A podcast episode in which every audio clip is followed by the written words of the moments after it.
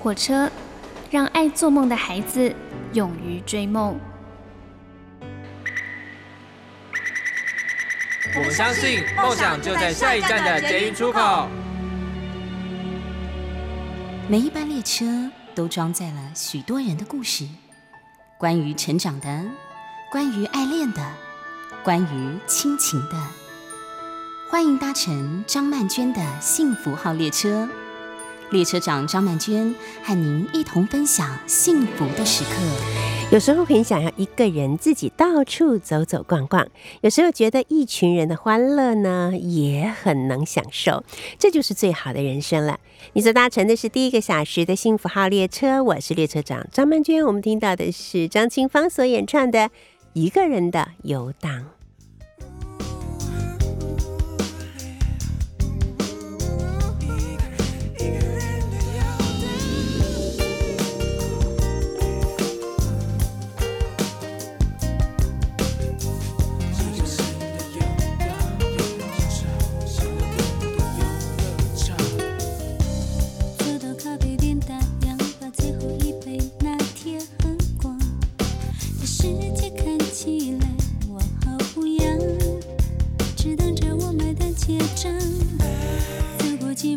寞的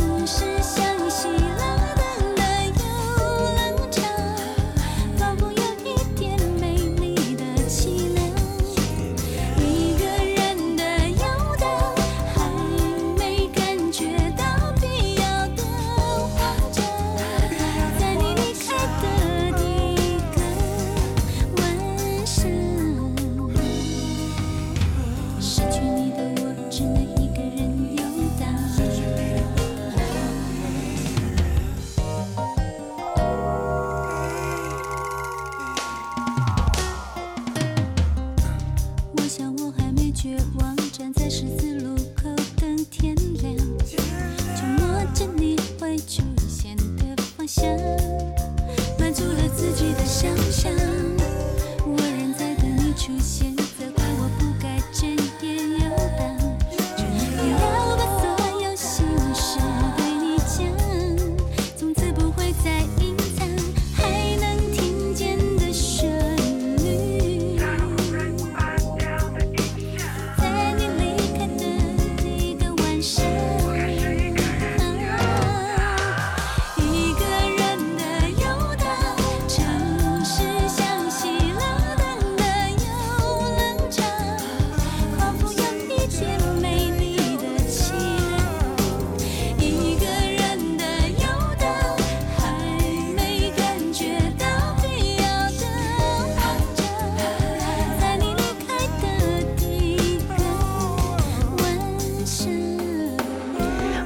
这首歌，自己是非常有感觉，因为它差不多是二十年前跟阿芳合作的专辑《等待张清芳》里面的一首歌啊。那那个时候呢，我第一次真的认真跨足了我们的这个唱片业啊，然后呃，那时候小燕姐。就特别找了我跟阿芳合作，当然还有很多非常优秀的作曲或者编曲的老师啊，我们就完成了这样的一张，那曾经入围了金曲奖的专辑。那这一首歌呢，又特别跟现在我所在的这个电台又很有关联，因为那时候飞碟呃。不是飞碟电台，是风华唱片。风华唱片呢，其实跟飞碟电台、跟我们六四九八电台在同一栋大楼嘛。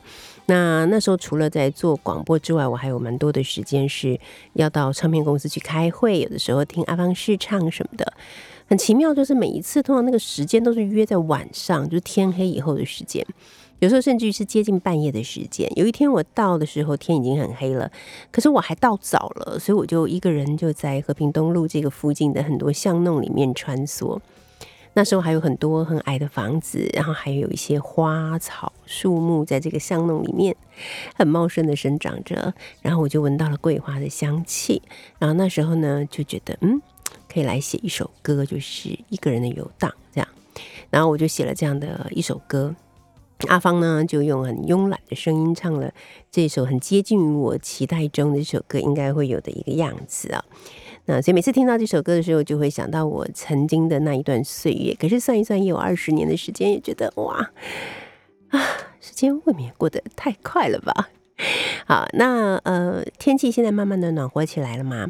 那我觉得其实非常适合家庭来办一些登山啦、露营啦，或者是践行啦，啊，或者是野炊啦这一类的活动是非常非常好的。那对于喜欢登山的人来讲呢，带着学龄前的孩子或者是小学生来登山，它的重点呢是在于要放慢脚步，要享受。彼此陪伴的感觉，还有呢，跟孩子一起体验大自然的时光也特别有意义。有时候我们走入山里面呢，孩子会很好奇，说：“哎，那刚才跑过去的是什么？这个地上这个是什么花呀？这个果子可以吃吗？”其实我觉得大人也不一定知道，可是就是因为孩子的好奇。孩子的疑问，让我们把很多平常好像已经失去好奇心的观察力都给呃带出来了，所以我们也会想要知道那到底是什么？那是可以吃的吗？那个有毒吗？这个是什么时候才会生长的呢？然后借着这个机会呢，我们就呃一起去对于这个大自然有了更多的理解或者是认识啊。带孩子一起爬山的作者黄福森呢，他推广的是亲子登山，已经有二十年了。他观察呀，这两年一起爬山的亲子家庭变多了，而且呢，最常听到家长反映啊，在山上带小孩呀，其实反而是比较轻松的，因为呢，小孩在山上他会自己找乐子，父母呢反而变得比较清闲了。那他也发现呢，山是家的延伸，父母亲在家里的时候是权威，可是上了山以后啊。却发现大人在小孩的面前也会变得软弱跟谦卑呢。好，那我就像我们最近在上次那个二二八假期的时候，就跟工作伙伴们一起展开了我们的所谓出路，就是第一次的露营。那我们选择的是在新竹的一座山上，那座山它其实本来就是一个蛮有名的一个登山的呃景点吧。好，那我们在那里呢，在一个很美丽的营地里面租了呃狩猎帐来住，因为我自己是完全没有办法搭帐篷的，而我的。工作伙伴们本来连对于露营这样的事，他们都是兴趣缺缺，觉得住在大自然，我觉得住在大自然多奇妙，他们觉得住在大自然多恐怖，所以我们的我们的观念真的差很多。但是后来呢，因缘际会，最后大家终于决定，嗯，要陪着我一起去露营一次。好，于是我就找狩猎帐，也很幸运的，我们找到了。呃，一个其实是很棒的营地，因为我们并不知道这个时间营地里面已经开满了樱花。等到我们进去营地，才发现哇，满满的都是樱花，在我们的帐篷前面就两株盛放的樱花。而且呢，我们的狩猎帐的位置呢，是真的就是山景第一排的感觉，就是你你住在那里，你望下去，整个平台下面就是非常辽阔的山啊，然后还有云海。啊，到了晚上的时候呢，还可以看到远处的城市里面的灯光。我觉得真的是对我来讲，真是梦幻极了。它前面那个平台就是完全由我们来使用的啊，所以我们就在那边呃进行了我们的下午茶。因为出门的时间已经错过了午餐，所以我们在那里进行了我们的下午茶。然后接着呢，就是附近逛一逛，去樱花林里面呃践行拍照，然后接着回来。就准备晚餐。我们还有一个幸运的地方，就是呃，在那个帐篷区，我们的邻居就是他们再上一层呢，有三个呃狩猎帐哦，不知道是一个大家庭租的还是两个家庭，反正呃有一些老人，有年轻人，也有小朋友，可是他们都好安静哦。我们大概六点过后开始做晚餐，他们已经吃完晚餐了。然后我们要准备开始吃晚餐的时候，他们已经把碗盘都洗干净，然后他们就很安静的回到了他们的帐篷里面去，一点喧闹的声音都没有。我觉得简直就是极品的邻居。好，所以我们也尽量小声一点。那我们在那里做了我自己觉得很方便，在外面做的一道菜，就是有荤有素，而且味道很不错。叫做花雕鸡。对，就是用花雕酒去红烧鸡肉，然后把鸡肉拿出来煮熟以后拿出来之后呢，就用那个汤汁加上，我们只是加了水而已，就变成了嗯很浓醇好喝的的鸡汤，然后接着再加入各种你想要加入的火锅料啊、青菜啊什么的都可以，就这样子啊。你看又有蔬菜，又有肉类，又有汤哈，有各种不同的，还有菇类什么各种好吃的食材。啊，然后本来我们还准备了泡面，想说，嗯，如果吃到后来觉得不够的话，就把泡面煮进去，只是要它的面条啦，不是要它的调味包，因为它本身味道已经很好了。结果没有人吃得下那个泡面，因为大家都觉得已经吃的很饱了。那从头到尾就用一个锅子就全部搞定，也就觉得很方便，而且很开心。那在我们的下面又更下一层的地方呢，它是属于自己搭帐篷来来露营的。那一个营地的租金是呃一千元。那我们有看到一家人，他们是把车子打开来之后，就变成一个呃帐篷的那一种。我看到父母亲在那里搭帐篷，搭的很辛苦啊。搭到一半的时候，爸爸还跟儿子说：“儿子，要不要打羽毛球？” 然后两个人父子小朋友很小，大概幼稚园吧，就开始在那里打羽毛球。不过他们打不了多久之后，爸爸妈妈就带着小朋友上来我们这边说：“可以参观一下吗？”啊，就来看看我们的帐篷啊，聊聊天这样子。那。我还是认为说，人如果有机会可以接近大自然的话，真的对我们的身心灵是一个非常好的洗礼啊！所以在天气慢慢暖和起来的时候呢，只要是还能走动呢，我觉得真的都应该到大自然里面去逛一逛，跟大家一起分享那种在大自然之中可以深呼吸的平静与快乐。我们现在听到这首歌是韦礼安所演唱的《分享快乐》。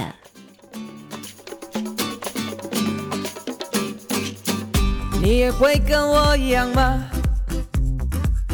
每天好像都有时差，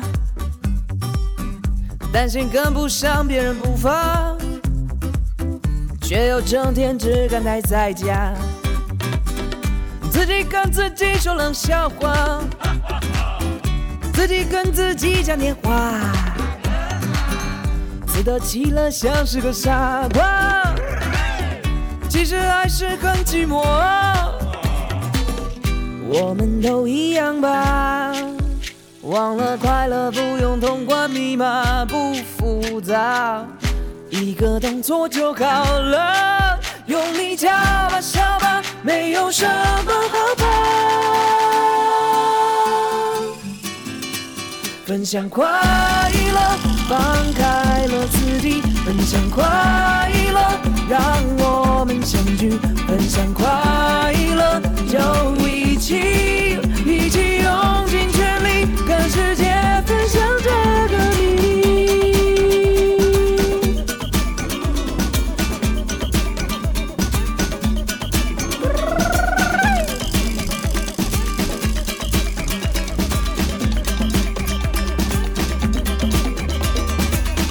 假装就是要付出代价，假装正经像喝苦茶，表面功夫炉火纯青的，内向因为想 party 啊，我们都一样吧，忘了快乐不用通关密码，不复杂，一个动作就好了，用力跳吧，笑吧，没有什么好怕。分享快乐，放开了自己，分享快乐，让我们相聚，分享快乐。以前还可以旅行的时候呢，很喜欢跟朋友一起去呃欧美等地旅行哈，或者是说去加拿大、去美国，最喜欢的就是开在那个长长的看不见边际的公路上。我觉得哇，像好莱坞有很多那种公路电影嘛，好像在公路上什么事情都有可能会发生，而且总是觉得走在公路上就有一种沧桑，但是又很浪漫的一种感受啊。今天呢，来到我们幸福号列车的呢，是我们已经是我们的老朋友了，还是天下杂志《微笑台湾》的总监李佩书。Hello，佩书好。婉娟老师好，各位听众朋友大家好。对，今天呢，我们跟大家介绍这个是编号二十四号第二十四期 啊，真不容易啊。对呀，中微笑台湾这样的一个季刊嘛，哦。那谈到的是公路疗愈啊，在台湾选出了五条主题公路，而且沿线搜集路过的美好，总共有五百五十四公里。嗯，是没错。嗯，好，那封面呢是一个骑着车的男人，他车上的装备还真是不少啊。齐全，对，有一种骑到哪里就可以待在哪里的这种感觉哈。那我们现在就来跟大家分享一下，在这个五百五十四公里这么长的台湾的公路上呢，那佩出你最想要分享的第一段公路是哪一段呢？嗯，我们其实那时候很纠结，就是编辑在选这个公路的时候，因为全台湾其实有两千多条公路，然后我们第一次做的时候，其实是有做台一线、台三线跟台九线。对，在二零一九年的时候，对，嗯对那这次第二次做，我们就想要再深入一点。像刚刚曼娟老师说的，就是国外其实就是那个路很大条，对呀、而且它沿线其实景致比较相对的一致，因为人家国土嗯大。但是台湾大家其实对路没有什么印象，我觉得这很理所当然，因为它其实路的那个景致变化很快，你可能转个弯，哎、就到海边了。对对那，一下又又回到市区，那可能嗯在网上又回到山里面，所以大家不会去记得那个路的那个印象。但是我们真真的深入思考之后，会发现说，其实路它是串联人的故事。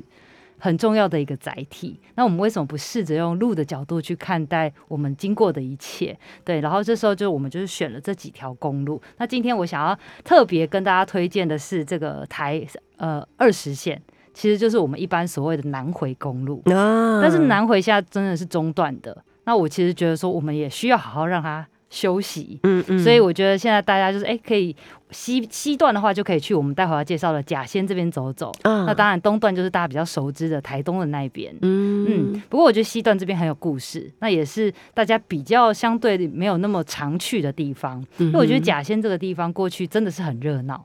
那这个要话说从头，这其实是呃日治时代那个时候有非常多樟脑的产业在这边兴起。哦嗯然后那时候呢，为了这个要采樟脑，嗯然后要有这个樟樟脑的产业，所以就非常多的移民，客家移民过来，从西边这样子慢慢挪到这边，因为就会有脑丁跟脑长的制度，要在这边做开采的动作。那所以这边大概有百分之九十几都是客客家家人，人对。哦那到这边后来战后，当然因为樟脑是主要做火药的一个呃重要的元素，是，但是战后就不需要，那这个嗯产业没落，人怎么办？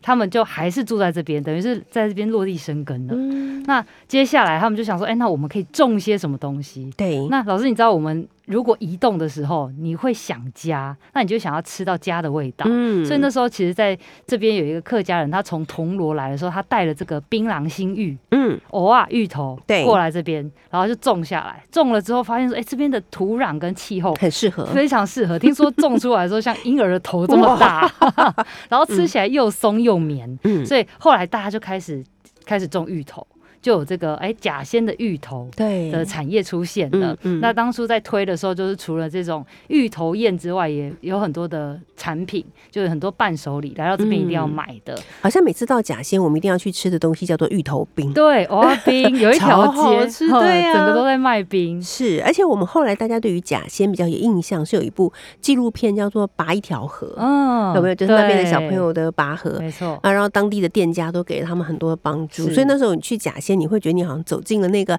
纪录片的场景。嗯啊，看到这些老板，哎，我在纪录片里都看看到过，你觉得 还蛮特别的。是。嗯，不过其实到了在莫拉克风灾那个时候，就真的整个观光产业就急速的没落下来，嗯就就因为真的是灾区嘛，那没有人要去。不过这几年因为真真的当地的店家，还有譬如说二代啊，在进行一些呃翻转。嗯。所以我们就可以看到很多很有趣的现象，比如说我们去那边，除了吃这个蚵仔冰之外，他现在还推出了一个有一家店家叫做江记救济，嗯。江记就是姓江的那个江，江记、救济是他呃，因为他是第二代，他想要、呃纪念他的老店，所以叫旧，呃，就是很旧的新旧的将计就计是这四个字，对，是、啊他用这个谐音，但他就推出了这个草船借箭的冰，蚵仔冰，什么叫做草船借箭它真？的就像一个那个船的形状嗯一样，就是下面就是用一球一球的藕冰，然后上面插的是那个可能是说哎、那个什么芋头的。芋头饼、芋头棒，嗯哼哼然后或者是说芋头蛋卷。棒那种，对，然后还有哦藕泥，就把它弄成一个船的形状，所以你知道吃那个很爱芋头的人吃这个会很开心。真的，我就是非常的爱芋头，我就在想是说，我一定要找机会去。它还有一个看起来非常好吃的芋泥饼，是不是？，哦对，这个最最经典的，一定要嗯吃。它就是有原味，然后其他也有包馅的，然后就是嗯现炸。你吃那个，你就觉得哇，好满足，我来到假仙咬一口下去，满满的软绵绵的芋泥是哦。很幸福。对呀、好，那除了这个以外呢，还笋是不是？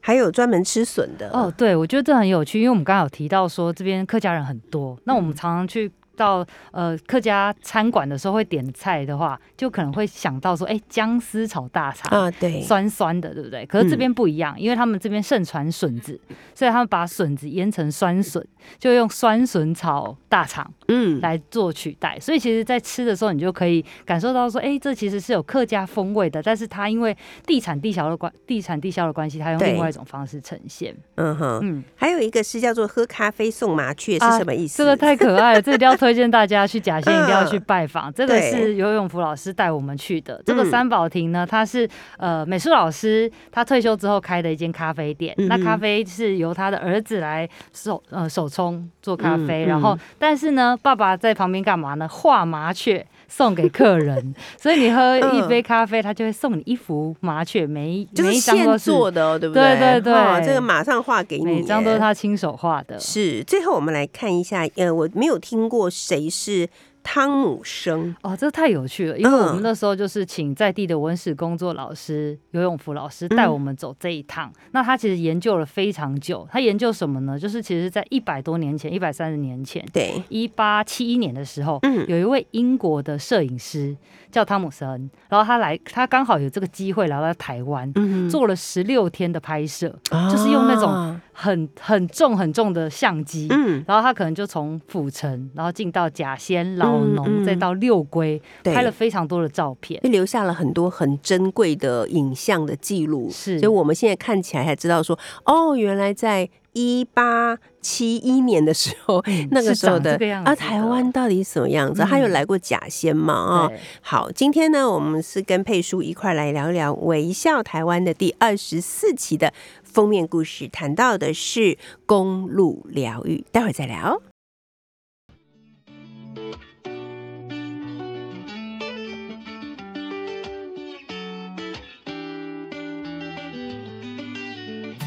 阳光洒上无尽的长路，窗外的风沙沙吹过了这荒芜，想被世界放逐，不顾一切从现实逃出。Yeah，未知的旅途伴随着音符，开往陌生的领土，因为我们都是自由的信徒。渴望挣脱桎梏，为自己欢呼，一个弯还是未知数，哦哦也许方向错误，但心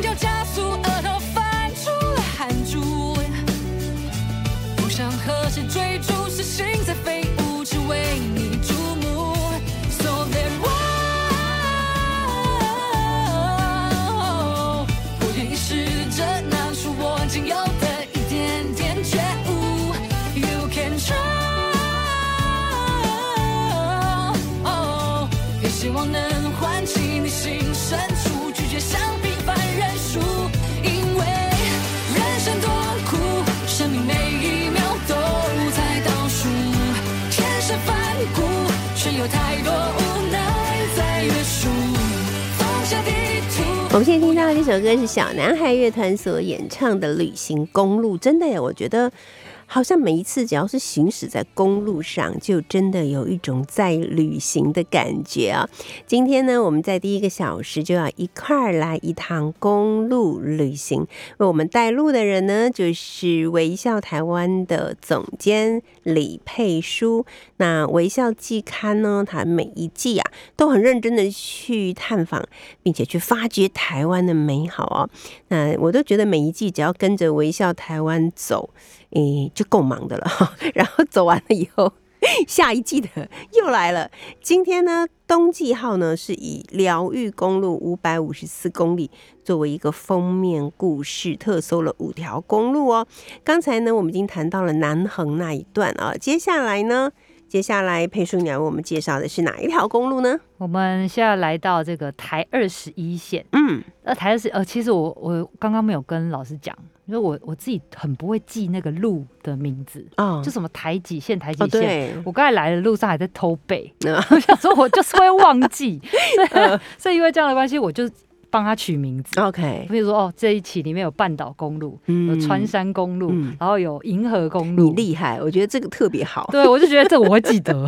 特别好。所以这条叫做银河公路，对为什么叫银河？感觉是不是跟星星有关呢？嗯，没错，因为这这一条路真的很适合去看星星。嗯，晚上的时候特别的美，然后那时候其实就是呃我们在跟带路人聊天的时候，他常常就会丢一些照片给我。他是在、他其实是在韩碧楼工作，哦然后他你知道，我就我就常常强，我就常常跟他讲说，哇，你真的是坐拥美景，真的耶，对，他的办公室看过去就是整个场景。哇，对，然后但是他晚上下班的时候，他就因为他很喜欢拍照，所以他就会呃开着车，然后背着相机，嗯他就走这个银河公路这一条，然后就这样拍照。然后他分享给我看的时候，我就说，哎，这个就是银河公路没有错，嗯怎么有星星这么美的？你不用上到合欢山上面去，你就是沿路，它就是满天的星斗。对，所以我就说，哎、我们来聊这个公路，所以他就带我们这样走了一趟。嗯哼，嗯，那这条公路它其实是从水里进去，然后一路往信义区，呃，信信义义信义乡，不是信义区，不是差很101多哦，对对对，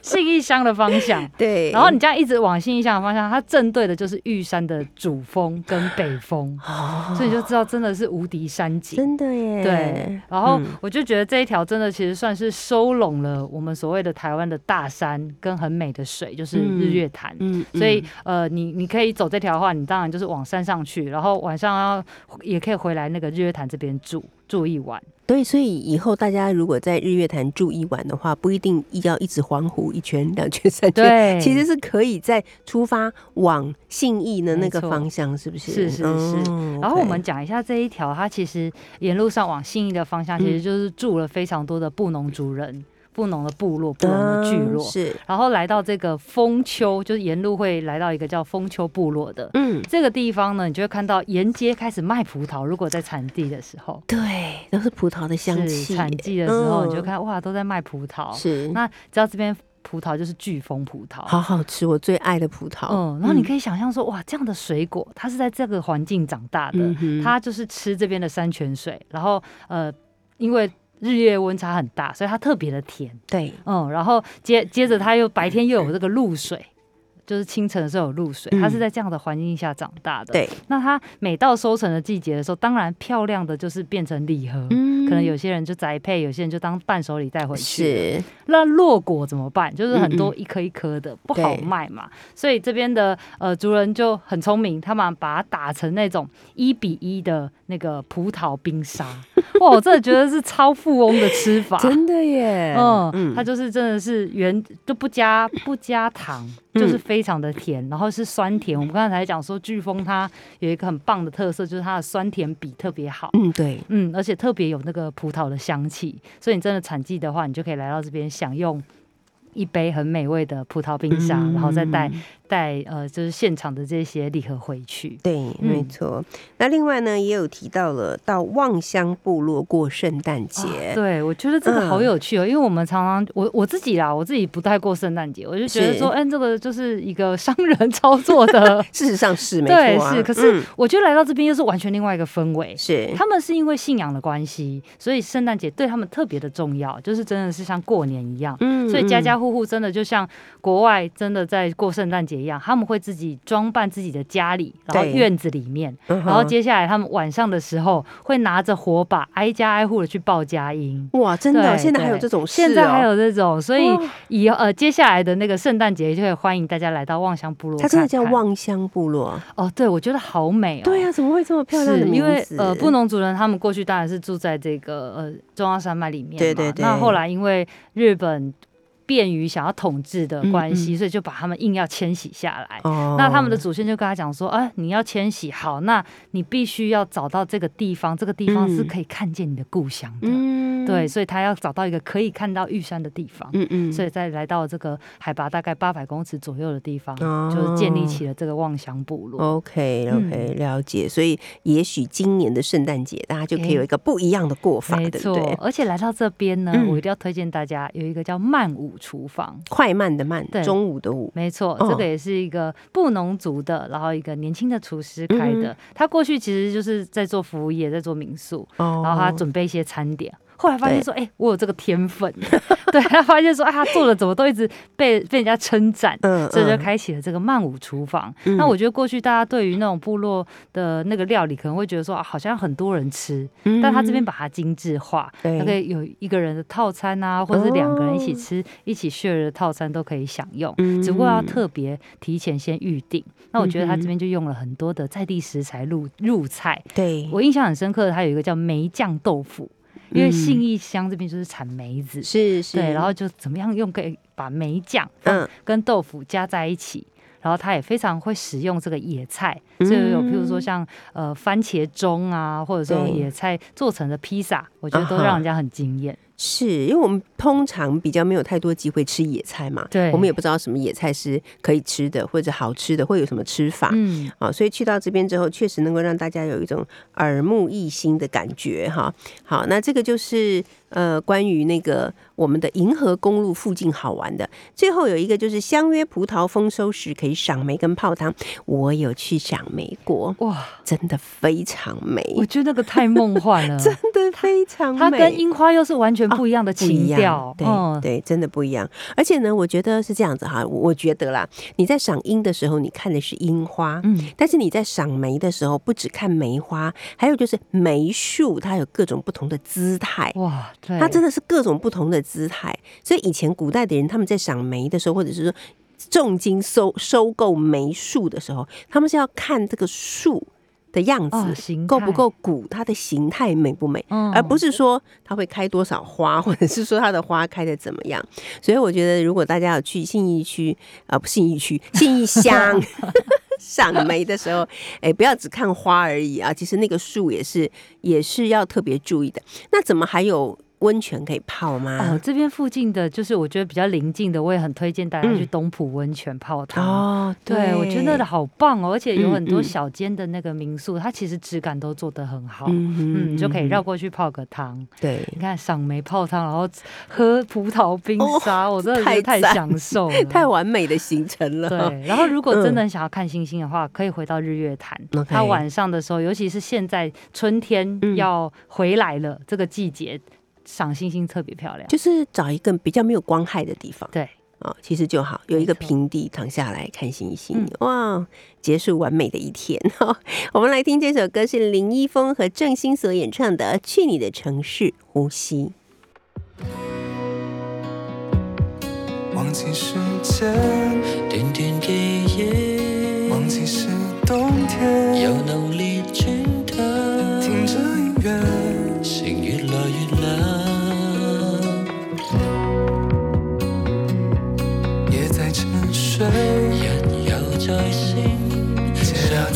下雪，走到光出现。站在能眺望的阳台，匆促的腳步加快，開着车疯狂的流浪，再去你的城市看看，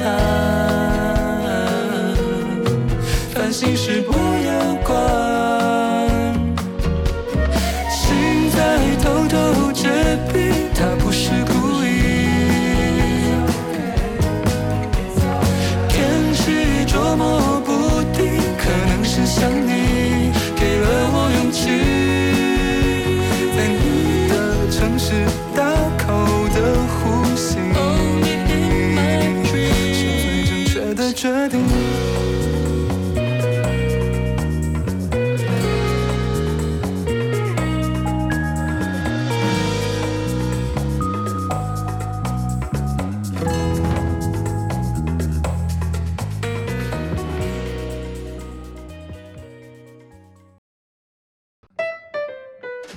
所搭乘的是第一个小时的幸福号列车，我是列车长张曼娟。今天呢，我们跟大家介绍的是《天下》杂志所出版的季刊。每一季呢，在这个“微笑台湾”这个季刊里面啊，都会跟我们推荐，并且介绍一种让你更亲近台湾，又能够感受到台湾的一些你一不小心就会错过的美好啊。那这次呢，在冬季号呢，呃，我们看到的是公路疗愈这样的一个主题，总共选出了五条主题公路。那沿线呢，也搜集了路过的一些美好的景象。那我们今天呢，带着我们一块上路的是微笑台湾的总监，也是我们的老朋友李佩书。佩书，我们现在来到了一个比较短一点的路程对，没错，嗯但是可能也是大家还蛮熟悉的一条路。哦这个是台南市道一七五，嗯，对，那我们过去都讲县道一七五，对，讲到县道一七五，很多人就会知道说，哎，这是咖啡公路，嗯。大家都讲它是咖啡公路，是。因为就是东山咖啡很有名。不过呢，真的认真进到在地之后，发现说，哎，其实这边的物产实在太丰富了。嗯真的不是只有咖啡，所以我们就帮它改名字叫丰收公路，因为我我相信就是去到这边真的是一路嗯。买、一路丰收，，OK，对，然后嗯。这一条我觉得可以先推荐大家一个不一样的玩法，就是我们可以去嗯。骑那个电辅车。有，其实现在有很多呃旅行社也好，或者说一些车队也好，他们都有在做这个电辅车的行程。嗯那我们这次是有跟呃捷安特旅行社他们聊，他们就有带这样的行行程。他就说，哎、这个呃一七五就是这个丰收公路，嗯用嗯电辅车的方式很好骑，因为它当然会有上下坡。对。那电辅车我们之前就有讲过，说它会回回那个回力气给你，嗯你踩一倍的力气，嗯它就加你一倍的力气，哦。所以是相对于比较舒服的。嗯。然后因为这个一七五呢，它就会进到这个关子岭，就可以泡汤，然后吃嗯。昂阿给，嗯。然后到了东山又可以有这个沿路的这些物产，嗯。然后接下来你还可以到那个真真文水库那边游湖，哦然后最后就是出预警那个地方，还可以去吃那个芒果冰，嗯就是真的是一条很 chill 的那个路线。嗯嗯，哇，有这么多的东西，可是只有三十一公里就可以走完了。对，啊，所以我就觉得哇，这一条真的是物嗯产非常集中。是、嗯是没错。好，那我们现在就来看看，除了大家都很熟悉的咖啡，那因为有咖啡嘛，嗯所以一定会有很多咖啡馆，对不对？。对，啊，那除此之外呢，其实还有可能我们很喜欢，但是不太清楚它的整个生产过程，那就是龙眼啊。是，对，我觉得尤其是女生，常常很多中医都会说，嗯、你有事没事就多吃一点龙眼，让身体保持一个温暖，这样，子。没错。而且我嗯觉得那个龙眼那个香气真的是很台湾的一种味道、对，然后我们过去知道的那个一般的是鲜果龙眼的话，它其实主要产区是在台中的雾峰这边，啊。但是讲到台南的东山的话，就是讲的是龙眼干。龙眼干，对，哦。然后我们这次去邀请到的这个呃带路人呢，嗯嗯。他其实是仙湖农场的第六代，第六代。对，第六代，但是他算的就是哎从他祖先过来的这个、哦这个时间呐所以他才说自己是第六代。他一直很，我觉得他一直很 respect 他的祖先嗯。来到台湾的这个整个经过。对，因为他就开始跟我聊，呃，这个仙湖农场呢，我先跟大家讲一下，这个仙湖农场是前阵子《淑女养成记》很红的一个拍摄场景，嗯。就是那个女主角带着呃家人来到那个民宿的那个地方，嗯然后他这边就是有一个很漂亮的山景，可可是我觉得有些有时候事情就是这么奇妙，过去这个地方反而是先人来开垦的时候，最后留下来的地方，因为大家一定是先占比较好的。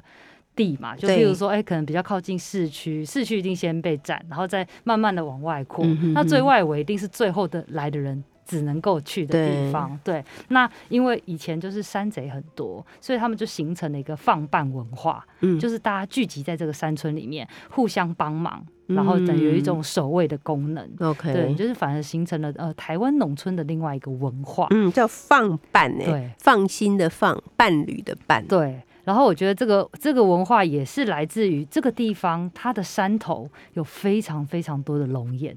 啊然后我那时候不知道，我就问他说：“哎、那那个龙眼你是怎么种的啊？嗯嗯然后要不要要不要需不需要施肥啊？”对，对，他说：“哦，没有，这就是老天爷给的。”就哇来的时候就有，他的祖先来的时候就有。那他只是他们就会会划分那个、哪一块是谁的，然后他们就是在哦时间点到的时候，他们就去采这个龙眼，嗯然后他们有那个灶，就是一个一个的培皂，嗯他们讲的是贝林金瓜，用培这个嗯烘焙的焙，焙对嗯。对对，焙焙龙眼就是把它烤干对用炭火把它烤干，哦，然后真的，一旦聊下去才知道说，哇，原来一个陪照啊，他们要烘的时间大概是一个礼拜，六到七天，这么久哦，然后两个两个小时要翻一次。哇。然，后我就说，哎、你怎么知道什么时候会干呢、嗯，对啊，因为他那个那个就是，他就说是凭感觉，因为他人，对我真的觉得他有点像是行禅的那种概念。真的，因为在里面就是蛮热的，然后要嗯很专注，然后感觉那个龙眼的湿度跟温度，嗯，然后慢慢的把它收干这样子，所以都不能讲说他们是在烘龙眼干，他们叫做要做培龙眼干，嗯对，用那个炭火培出来。对，而且因为龙眼呢，它还有其他的，比方说有朋友送我蜂蜜，他们就会说这是龙眼蜜，嗯，龙眼蜜真的特别香哎、真的是有。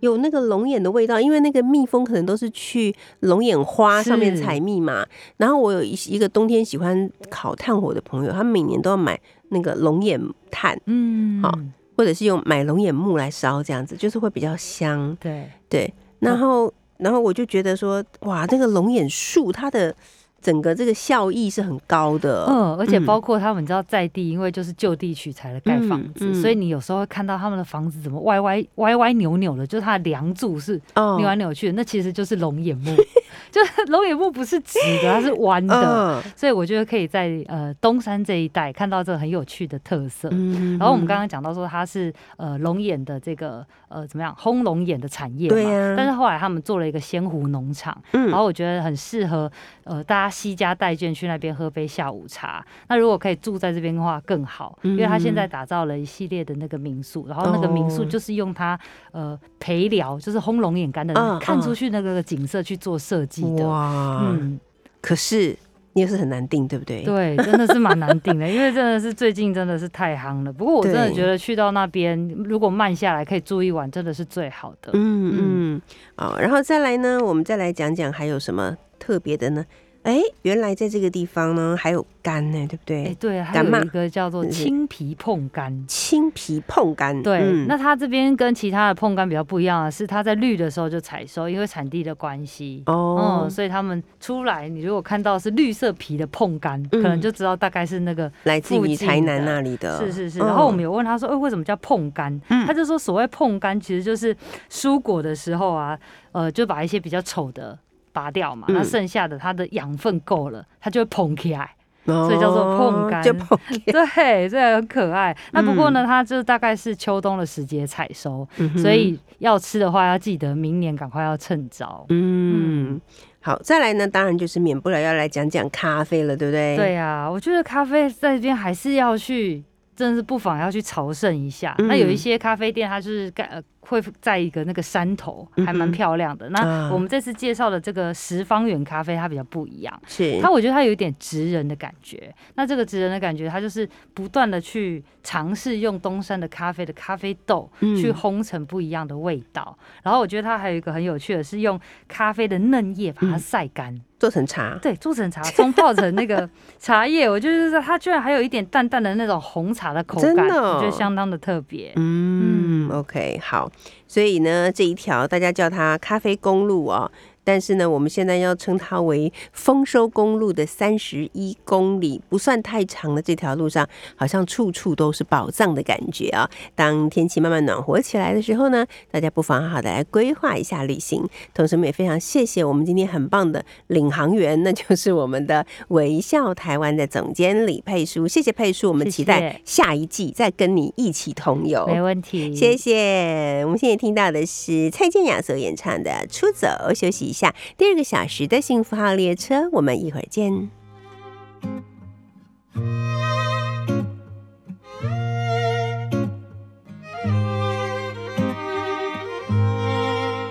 雷雨过后，出现了彩虹。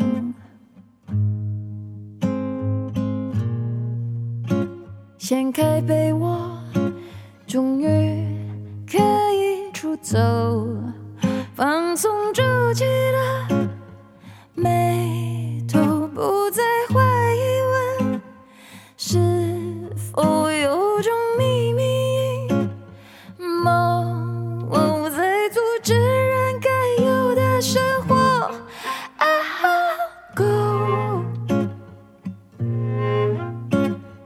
脸带着微笑，穿件薄外套，I'll go。